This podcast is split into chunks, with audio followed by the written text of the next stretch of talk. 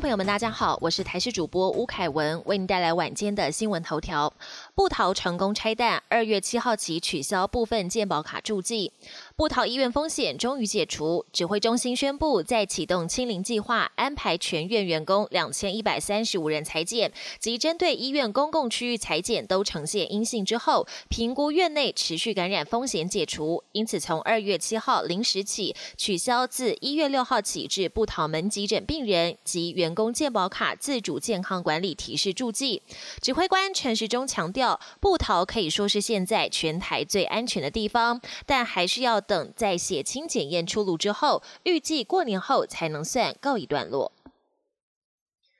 布桃一人血清有疑义，张尚淳表示一周后再裁剪。指挥中心在布桃全院第一阶段的抗体血清检测中，发现了一名有疑义的个案。这名个案他使用了三种以上的抗体试剂，其中有些检验阴性，有的则是 IgG 呈现微弱讯号。目前还无法排除到底是真的曾经感染过，还是他曾经受到其他病毒感染，才会出现交叉反应。指挥中心也打算在一周后再对这名。个案做第二次的裁剪，确认他是否真的染疫。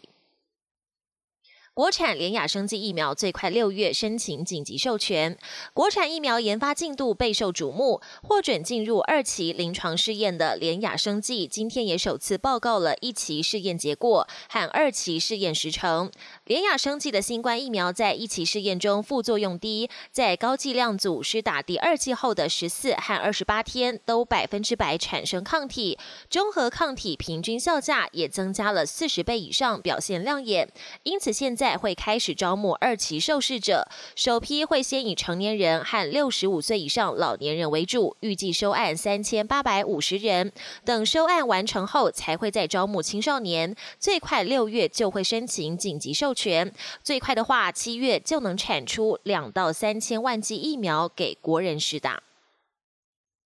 国际焦点：最新研究显示，A Z 疫苗对南非变种病毒效力有限。美国已经大规模开打疫苗，但疫情仍在延烧，变种病毒也持续肆虐，让人质疑疫苗到底有多大保护力。根据英国阿斯特捷利康药厂和牛津大学发布最新的临床试验报告，发现他们共同研发的 A Z 疫苗对南非变种病毒所引起的轻症只能提供有限的防护力，但是染疫后的重症比率和死亡率仍然会下降。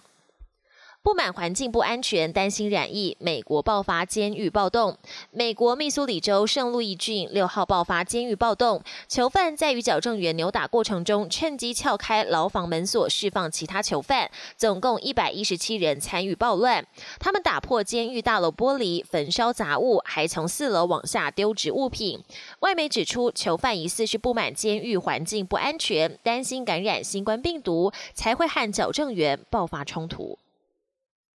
日本澡堂禁言令，聊天被警告三次列黑名单。日本泡汤文化盛行，但现今面临新冠病毒威胁，大众澡堂和三温暖业者不得不订定一系列严格的防疫规定。除了限制入馆人数和定期消毒外，更寄出了禁言令，要求顾客泡汤时不得交谈。东京更有业者表示，如果私自聊天被警告多达三次，将列入禁止入馆的黑名单。